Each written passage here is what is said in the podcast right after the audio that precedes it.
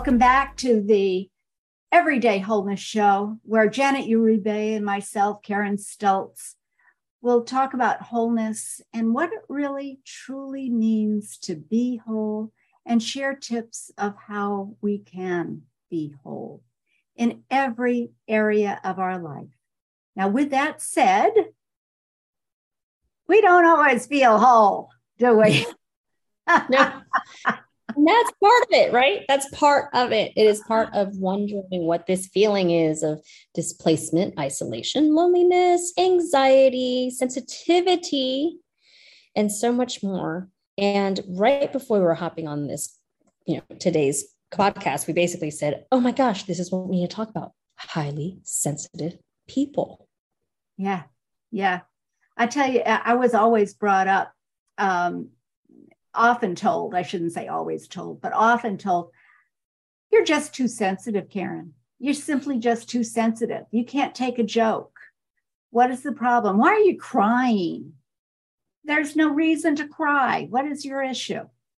And and until recently, I didn't realize that that was a, an issue that I could have addressed way back when I was a kid if I'd been shown the way. Um, yeah. If people had understood. And even today, people are not really sensitive to other people's feelings as much. And there's a lot of anger out there. So if you are sensitive, you're picking up a lot that you don't know is going on. And that is a challenge, isn't it, Janet? Oh, incredibly, incredibly true. And, you know, I know both you and I grew up as sensitives. I have children who are sensitive. Mm. Um, so many of my friends are sensitive. And those of you who are like, just only associate sensitivity with just someone who has, who gets their feelings hurt. I'm going to bring some more information to you. Um, you may be sensitive if, you know, you have low pain tolerance or if you get very easily overstimulated. Um, if you have heightened awareness to like subtleties or details, um, you only maybe prefer to do one or two big things in a day.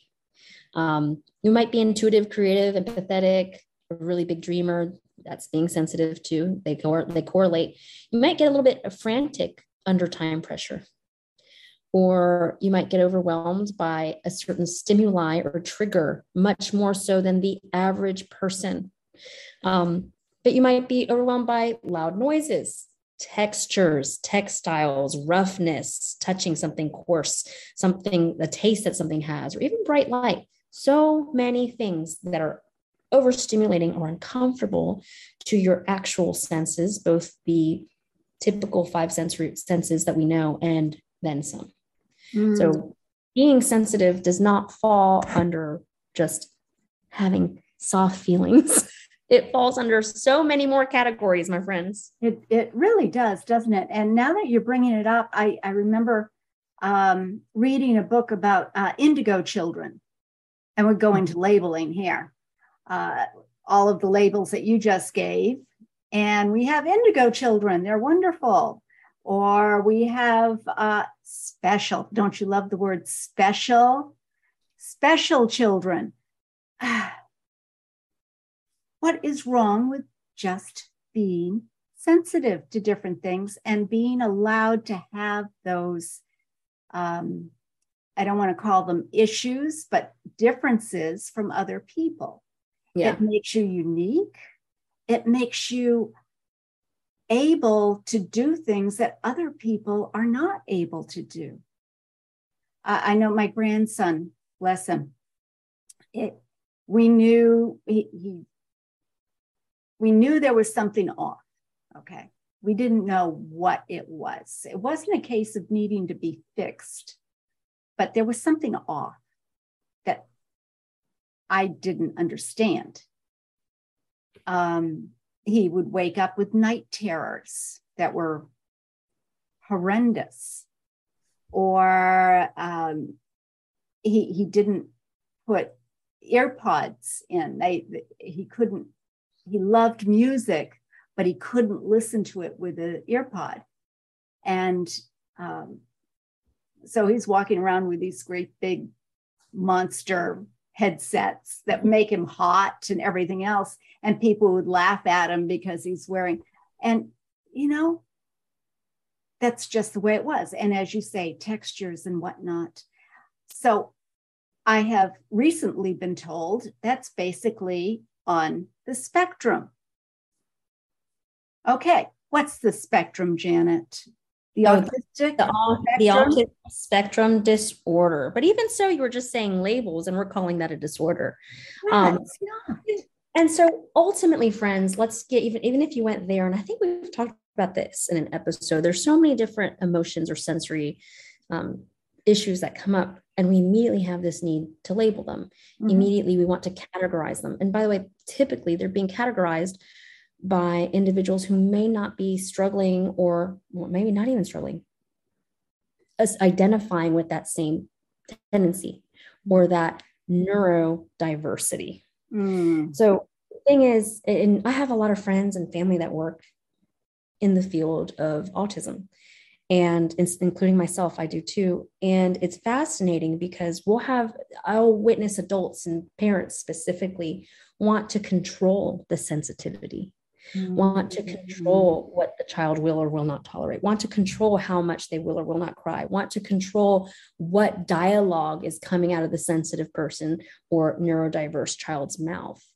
Um, and at the end of the day, I have a challenge for you guys. If you've ever found yourself on that end of challenging another person for how they feel, perceive, taste, interpret, intuit, empathically connect, what is it about them that is making you face such a challenge yourself? Because they're being themselves. Well that that's true. And i'm going to push it a little bit i'm, I'm going on the, the the devil's advocate here a little bit. And i think a lot of parents teachers mentors are trying to help our children um, find ways to cope in our society today because we do need to live in the society that we end up choosing to live in, whatever that may be, wherever that may be.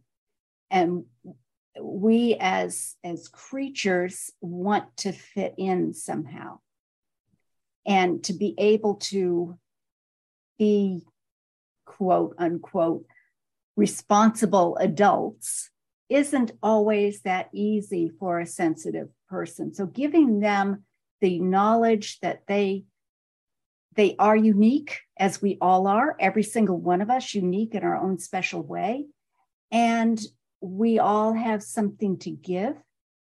And there are things that we do need to compromise on in order to fit in to our society in order to achieve the things that we want to do. There are some things we need to compromise on. Yeah. And, that's also assuming that the individual functions with their neurodiverse function, right? Mm-hmm. At that capacity to do so. And, so, and yeah. Yeah. Um, now, why do we push that on people? Mm. And that's more or less what I was getting at earlier there's a need for us for individuals to conform to certain methods of behaving acting responding um, we want them to be kind. There's a lot of things that we want from others with what i'll say is an expectation or a standard. And yes it would be nice.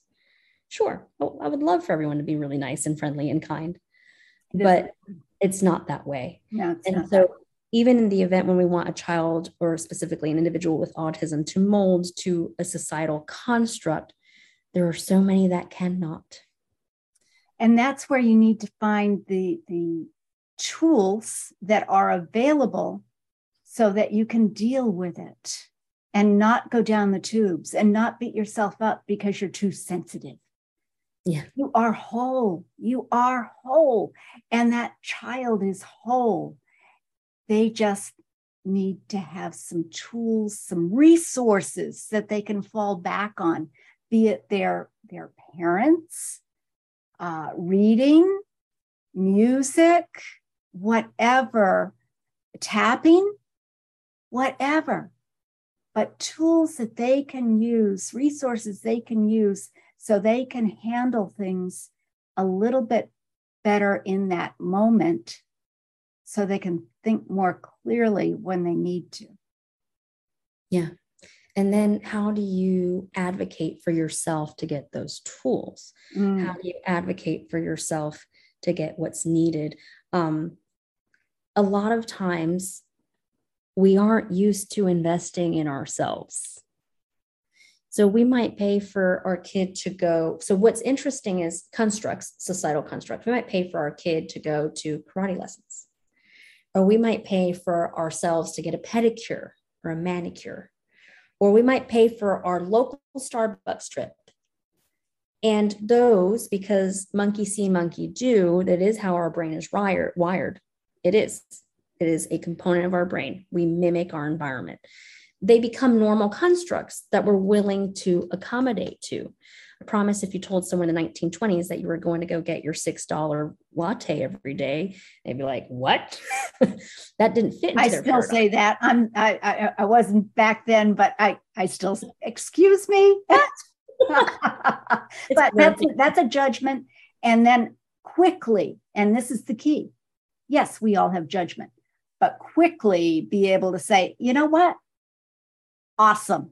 They can do it. They enjoy it. How does it get better than this? I don't know, but I can't I can't wait to find out. Oh my gosh, yeah. Yeah. I, it, it, it's wonderful for them. And this is a lesson that it's wonderful for them. Not so wonderful for me. It's not part of my values, but it is part of your values. And I honor that wholly. Absolutely. And that's the thing. Everyone has a different value system, and that's also built to our uniqueness. But I do also challenge any of our listeners today. Where do you feel free to invest your time, your energy, or your money where you hold back in other areas? For me, investing in the self was the hardest obstacle to say yes to. Mm, yeah. You wouldn't believe that today, but it was an incredible obstacle because I bought into, well, we invest in college. Well, let me tell you what, everything I learned in college did not necessarily help me break through the paradigms and the, and the limitations and the mm-hmm. psychology that I had been struggling with most of my life. Mm-hmm. Um, right. So it's fascinating because if you really just look at the constructs that we as humans build, we don't honor something like, hey, maybe I'm a sensitive person. Maybe I need some help with this so someone can give me the tools or assistance, guidance, a coping mechanism, and also help me overcome this scenario so that I can function more freely. freely that, that is that is the key. That is the key. And I want to invite any of our listeners or share this podcast with others because Janet and I both have come a long way, baby. come over to find we did not have the resources that we have today and that we both want to share with you as wonderful, sensitive people who are just looking for resources and abilities to feel whole in every aspect of their life. So just let us know. Uh, comment below or reach out to Janet and myself. We we will be putting on some classes for this in the future. Uh, so stay tuned for some of those. Sign up.